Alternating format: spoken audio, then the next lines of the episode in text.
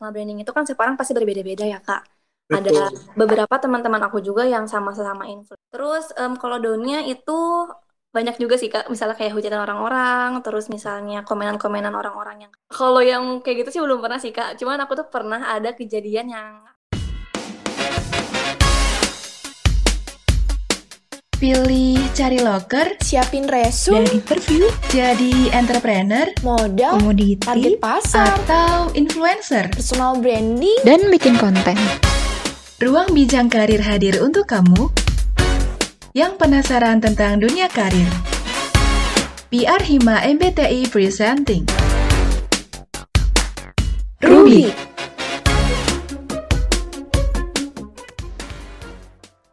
Halo Sobat Rubik, selamat datang bareng aku Jam-Jam dan Rijal di Rubik, Ruang Bincang Bincang Karir. Karir. Di episode pertama kali ini bakal kedatangan narasumber yang kece parah. Nah, dia ini merupakan seorang influencer dan juga dia itu businesswoman. By the way nih, siapa sih Kak Ijal? Nah, narasumber kita ini namanya Kak Lucy Marta. Halo, Halo. Kak Lucy. halo. Nah, kebetulan tema yang kita bawakan buat Lucy Marta ini tentang how to build personal branding. Ya. Sebelum berlanjut, aku pengen tanya nih, kesibukan Kak Lucy akhir-akhir ini tuh apa aja ya? Eh, kesibukan aku akhir- akhir-akhir itu lagi sibuk ngurusin bisnis-bisnis kecil aku dan juga lagi sibuk untuk eh, pembukaan opening tempat kopi baru aku. Nanti pada datang ya. Wah, seru banget nih. Oke, nah ini udah tanya tentang kesibukan, udah udah banyak deh. Terus gimana kalau kita sharing-sharing nih kak tentang awal mula kalau itu terjun di dunia sosial media? Eh, pertama kali tuh aku mulai aktif main sosial media itu di tahun 2017 akhir, kalau nggak salah antara 2017 akhir, kalau nggak 2018 awal. Dari situ Hmm. itu eh, aku sering ngepost di Instagram ya kak. Eh, aku main Instagram maksudnya. Aku tuh sering ngepost foto-foto aku, terus ada beberapa orang yang suka ngajakin hunting-hunting, jadi aku eh, sering update lah tentang Instagram. Aku sering update foto-foto, sering ngepost foto-foto selfie atau lain-lainnya. Eh, dari situ tuh aku lumayan naik, jadi banyak yang like, terus banyak juga yang follow. Akhirnya dari situ baru terbuka deh eh, eh, beberapa kerjaan ke aku. Oh berarti kalau aku dari pan- sudut pandang aku, uh, Kalusi ini awal mulanya emang dari fotografi gitu ya kak? Ya betul Oke, dari situ. Nah, seru banget ya, eh, Fair. Nah, bener banget. Kak Lucy ini udah sharing awal mula terjunnya ke sosial media. Boleh ya kalau Kak Lucy kasih tahu nih cara personal branding Kak Lucy itu yang baik kayak gimana? Eh, kalau menurut aku pribadi ya kak, personal branding itu kan sekarang pasti berbeda-beda ya kak. Ada Betul. beberapa teman-teman aku juga yang sama-sama influencer, mereka itu eh, beda kategorinya sama aku dan juga pasti beda juga followers-followers mereka gitu. Oke. Misalnya eh, ada yang hijabers nih, berarti antara followersnya juga ya antara eh, yang di kerudung-kerudung atau enggak karena suka sama outfitnya kayak gitu. Nah aku pun sama, jadi kalau menurut aku tuh pasti beda-beda sih. Eh, bagaimana sih cara kita eh, personal branding itu pasti beda-beda. Ada yang dari OTD, dari ada yang konten-konten video. Kayak TikTok contohnya kan ada beberapa juga orang yang naik karena TikTok kan ya. Oh iya benar benar benar. Iya. Dan juga ada juga teman-teman aku tuh beberapa teman-teman aku mereka tuh naik karena masuk konten YouTube orang kayak gitu contohnya. Iya Oh, sih. Beda sih. Oke. Nah, buat temen-temen nih yang belum tahu, kayaknya aku lupa ngasih tahu nih Fair bahwa kalau Kak Lucy ini seorang influencer, terus juga punya clothing line, beautyber, sama coffee shop, sampai ketinggalan tadi nih. Oh iya. Kak Lucy sendiri tuh. Oke, boleh nih Fair lanjut ke pertanyaan-pertanyaan yang udah kita kumpulin dari teman-teman semuanya, Fair. Selama membangun personal branding, ada nggak sih kak yang bikin kakak itu ada fase up and down-nya gitu dari personal branding ini? Hmm, pasti ada sih kak. Kalau misalnya up-nya eh, kayak kesenangan aku atau kepuasan aku mungkin ya. Aku tuh merasa kayak eh, perkembangan diri aku tuh lebih baik. eh, misalnya dari beberapa segi, misal dari segi pertemanan, terus segi relasi, dan juga aku bisa lebih tahu eh, apa namanya perkembangan sosial media juga pastinya. Terus em, kalau downnya itu banyak juga sih kak misalnya kayak hujatan orang-orang terus misalnya komenan-komenan orang-orang yang kadang enak didengar kadang yang enggak juga. Banyak juga teman-teman yang malah suka ngomong-ngomongin pasti ada aja kan ya teman-teman yang kayak Benar gitu. banget sih. Uh-uh, kadang suka ada yang nge-DM yang aneh-aneh malah yang kadang-kadang suka bikin kesel. Sedih juga sering sih kak misalnya dengan omongan orang-orang kayak gitu. Jadi pasti ada plus minusnya sih kalau menurut aku gitu. Iya bener sih, semua tuh pasti ada plus minusnya. Nah, untuk kakak nih yang usianya masih relatif muda ya, Ya, eh, untuk menghandle haters, hujatan, kayak gitu tuh gimana sih kak? kalau aku sih awalnya itu kadang suka ditanggepin ya kak, kadang suka aku jawab-jawabin DM DM yang kayak gitu. Kadang aku suka apa namanya, suka ikut kesel, kadang suka cerita sih kok ke teman-teman yang dekat sama aku, aku tuh salah apa gitu, padahal aku cuma kayak gini gini gini gini, kadang kayak gitu kan. Tapi kalau makin lama makin lama, aku kadang suka berpikir ngapain juga buang-buang waktu, buang-buang tenaga juga, capek gak jelas karena mereka tuh nggak akan bisa kalah. Pertama, karena mereka itu cuma pakai fake akunnya kan, nggak pakai nama aslinya, bahkan nggak pakai akun aslinya. Jadi mereka bakal berani-berani aja buat ngejudge orang, ngejelekin orang karena kita tuh nggak tahu siapa itu mereka kayak gitu. Kalau cara dari aku tuh paling ngeblok atau diantepin aja, didiemin sama aku, walaupun kadang-kadang aku suka ngenes juga ya pastinya. Cuman kalau cara terbaiknya yaitu di blok sih kalau menurut aku. Bener banget kak, bener-bener. Nah ada nggak sih kak, kakak tuh di tahap fase yang benar-benar kesel sampai kayaknya aku pengen dia ngelaporin ini karena udah bener-bener udah bikin di luar nalar banget udah sampai Iya, Kalau yang kayak gitu sih belum pernah sih kak. Cuman aku tuh pernah ada kejadian yang ngakak ya. Mm, itu boleh-boleh tuh sampai ada fake akun yang bikin eh, nama aku di Facebook terus mereka pacaran sama orang lain dan akhirnya mereka si yang jadi pacarnya itu nge-DM aku. Ngerti nggak? Oh, kayak apa ya nah, oke. role Kayak play. sinetron ya jatuhnya.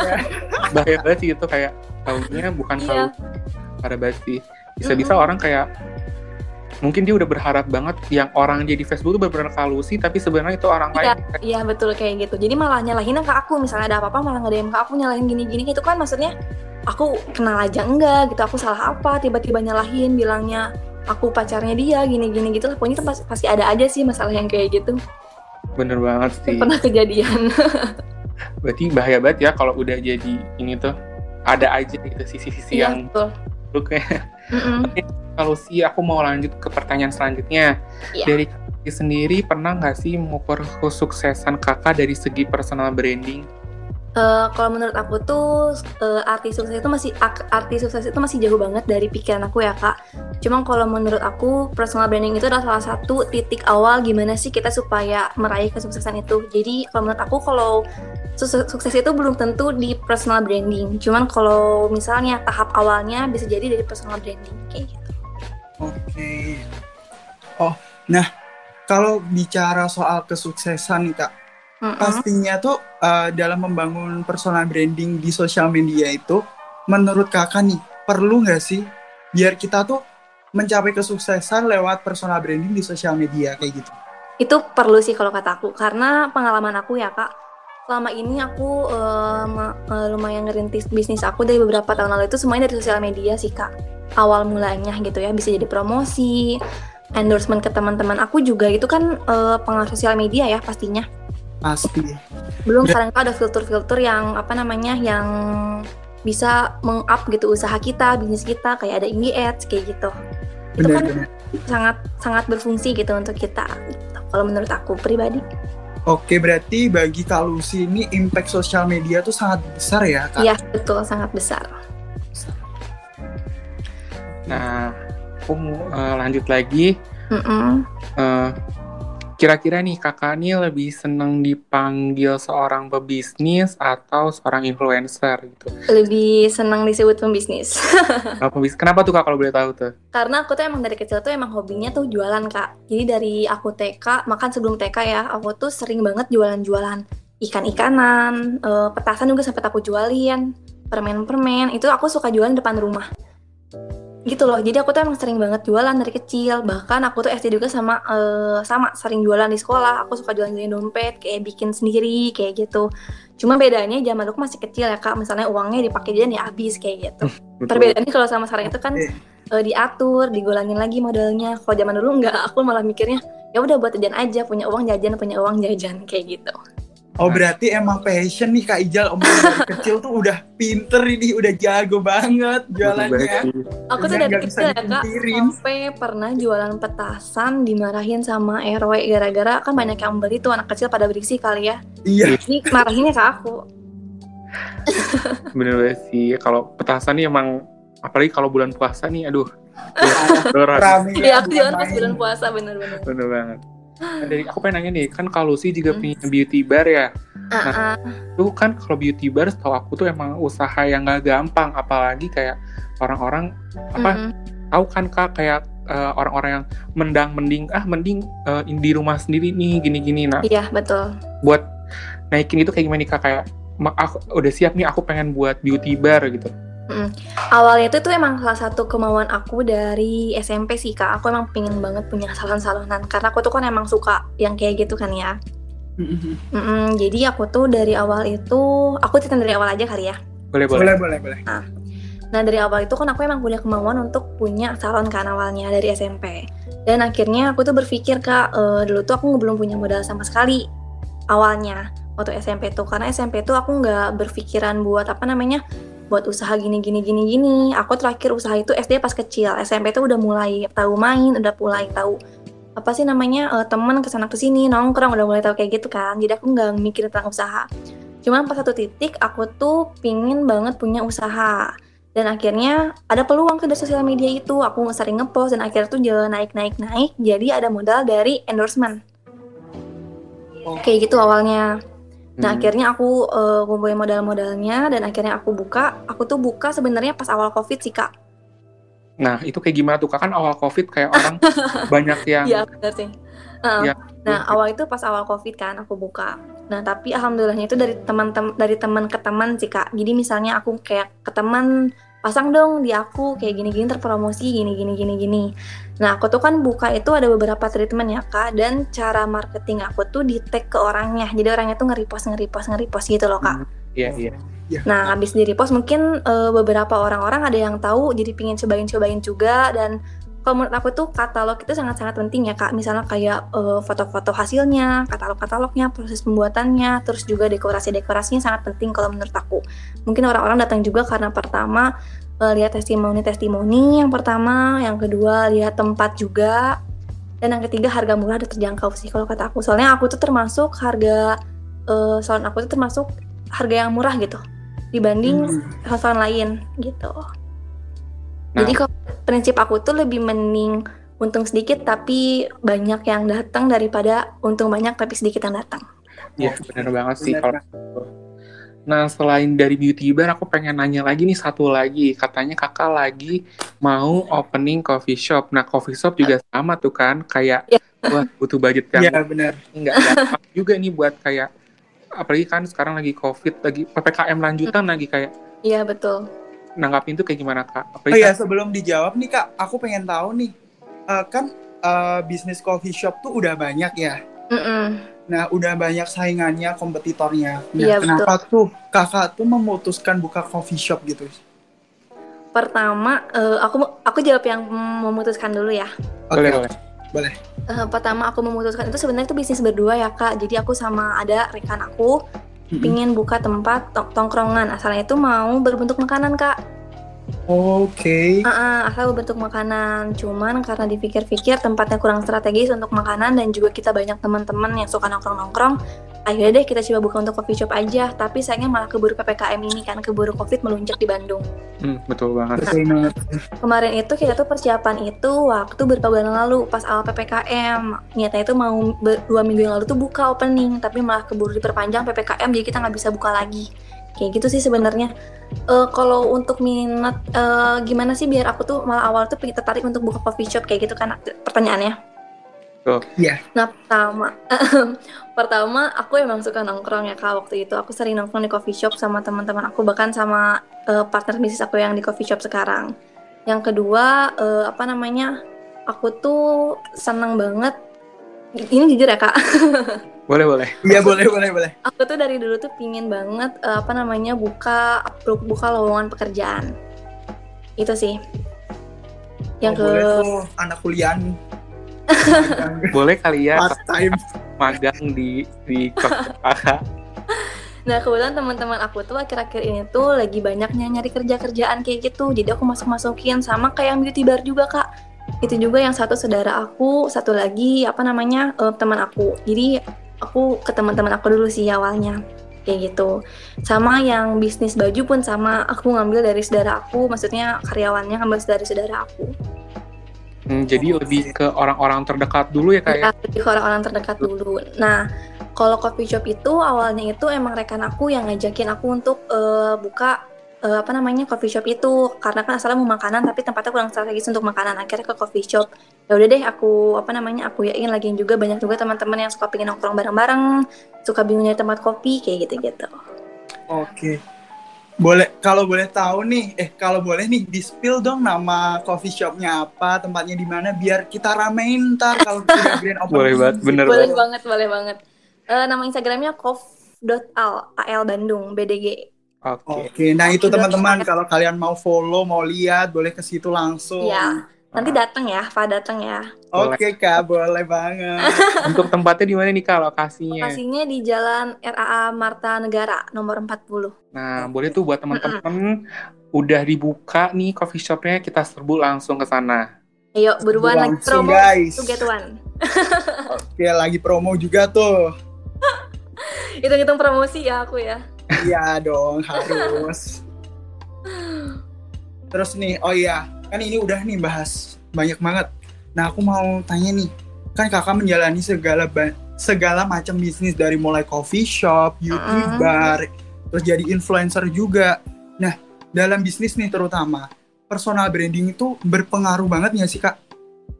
Kalau menurut aku sangat-sangat berpengaruh sih kak untuk bisnis aku yang saat ini gitu ya. Apalagi eh, aku mencoba beberapa eh, bisnis-bisnis aku dan itu pun beda-beda sih kak feedbacknya. Misalnya kayak kan aku sekarang menjalani tiga bisnis lah ya em, Iya. istilahnya.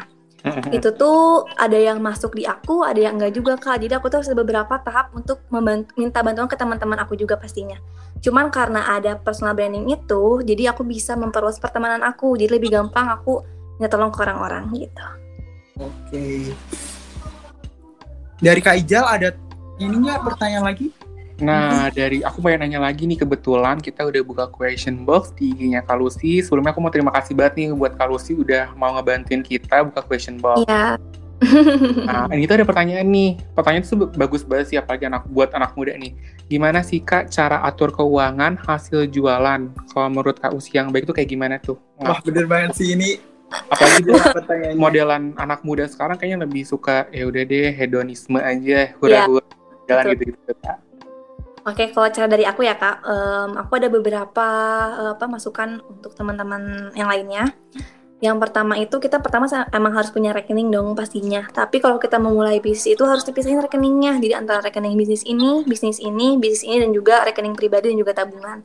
Jadi supaya uang- uangnya tuh nggak kecampur kak. Jadi kalau misalnya kecampur itu kan kita bingung kan ini uang yang mana, ini yang mana, ini yang mana kayak gitu kan. Dan juga yang ketiga itu kita harus bisa pembukuan yang emang bener-bener eh, detail gitu. Jadi eh, wajib ada pembukuan biar kita tahu pemasukan kita, pengeluaran kita, pendapatan kita, terus misalnya eh, apa namanya dan lain-lain. Pokoknya kita punya pembukuan yang emang bener-bener secara detail untuk bisnis bisnis bisnis bisnis kita, supaya nggak tergabung uangnya atau supaya nggak pusing sendiri akhirnya, kayak gitu. Dan yang keempat jangan boros kalau menurut aku. Waduh, ini paling susah nih Kak. Paling susah nih. Antara semuanya kayak ini yang paling itu jangan boros harus belajar pedit ke diri sendiri aku jujur ya kak aku tuh lumayan pedit ke diri sendiri apalagi ke orang lain ya karena aku mikir cari uang tuh ternyata susah gitu iya. aku tuh kalau buang uang tuh emang harus mikir berkali-kali bahkan aku tuh kan belanja bulanan tuh sendiri kan. Aku tuh suka ngeliatin detail-detail ujung-ujungnya gitu loh kan misalnya harga ini berapa nih? Lebih murah yang mana sih? Ambil yang paling murah kayak gitu loh. Oke. Aduh, aduh. Berarti Ini yang yang ini tuh agak berat nih. iya itu emang agak berat. Jadi kalau kata aku sih harus kalian dulu baru eh, kebutuhan lainnya kayak gitu. Yang emang bener-bener perlu baru kalian beli. Jangan sampai kalian cuma pingin karena orang lain atau gara-gara "Ih, ini bagus beli tapi kalian juga harus pentingin dulu pemasukan kalian berapa pengeluaran kalian berapa Wah, betul banget sih. Jadi buat teman-teman nih, benar banget kata Kak Lucy, kalau kalian cara ngatur keuangan yang baik, yang pertama itu harus punya rekening, terus pinter-pinter cara ngatur keuangannya, nggak boleh gabung uang kita sama uang usaha. Apalagi kalau kayak gini tuh uang usaha digabungin ke uang kita, kita belanja, uangnya habis, modal Habis. habis, Bener. udah deh. Jadi bingung akan buat kita sendirinya gitu. betul Jadi betul bener, bener kata Berarti Kalusi ini bukan tipe yang kayak di TikTok gitu yang visi foya, misi foya, visi foya itu bukan ya? Ferdian kan anak muda tuh itu nggak sih Kak Ijal? Iya betul Aduh, betul. Aku tuh kalau beli sesuatu tuh harus harus mikir berulang-ulang gitu loh. bener-bener bener sih berarti yang bener-bener butuh banget nih baru Iya. aku nih baru aku beli gitu kali ya Kecuali misalnya kalau kita ada pendapatan lebih atau misalnya penghasilan lebih nih, misalnya bulan ini lagi banyak nih pemasukannya, omsetnya lagi lumayan banyak, lagi pingin sesuatu barang yang diincar baru deh kita beli kayak gitu. Jadi nggak harus semua, misalnya kita punya uang beli beli beli nggak harus kayak gitu. oh mungkin lebih ke self reward ya kak ya Betul betul. Ini bener-bener panutan banget sih buat teman-teman semua buat teman-teman anak muda semua bahkan nih kayak bener banget udah Iya. masih muda pinter cari uang bisnisnya di mana-mana ya Kak nggak sih Kak? Amin. banget satu lagi catat juga nih kalau sini aduh udah Ya. udah paket lengkap istilahnya tuh bener banget paket lengkap parah Iya, mungkin, eh, sebelumnya aku mau makasih banget buat Kak Lucy udah Iya. mau ngeluangin waktunya bareng kita mau sharing eh, sama sobat Rubik di episode satu kali ini gitu. Oke, nah Sobat Rubik nih jangan lupa ya follow IG-nya Kak Lucy di @lucymarta dan uh, Instagram MBTI Relation gitu. Bener banget Apa tuh. juga kalau eh, salon aku, tempat kopi aku dan juga produksi baju aku. Oke, Boleh, boleh disebutin tuh Kak. Apa tuh Kak? Kalau tinggalan apa, beauty bar apa, sama coffee shop apa? Eh, kalau misalnya produksi baju itu produksi baju baju baju cewek ya. Eh, namanya The Goddess ID. Kalau misalnya beauty bar itu Marta dot beauty bar dan yang terbaru eh, coffee shop coff.albdg. Nah, itu teman-teman kalau kalian sesuai dengan itu langsung aja serbu. Ya nggak? Betul langsung banget. serbu aja ke Langsung. Instagramnya. Langsung deh ke Instagramnya. Nah, jangan lupa stay tune terus ya di Ruby karena bakal banyak kejutan-kejutan menarik di episode selanjutnya dan bintang tamu yang gak kalah asik dari Kak Lucy ini nih. Nah, mungkin sebelum kita tutup nih Kak Lucy, ada yang mau disampaikan nggak atau closing statement sedikit gitu? Ada sih untuk teman-teman yang masih muda, yang masih kuliah, masih sekolah, jangan buang-buang waktu kalian. Yuk mending kita sama-sama usaha bareng, rintis bareng, jangan buang-buang waktu kalian untuk main gak jelas, mending kalian mikirin masa depan kalian. Semangat. Waduh, kayak tamparan nih Kak Ijal. Tamparan sangat keras untuk aku. tamparan sangat keras bagi anak muda nih. Oke. Oke deh buat teman-teman semua terima kasih. Eh, aku Rijal. Dan aku Ferdi. Sampai ketemu lagi di next episode Rubik. Dadah. Bidang Karir. Dadah Kak Lucy. Dadah Kak Lucy. Terima Dadah. kasih Terima kasih. Terima kasih juga.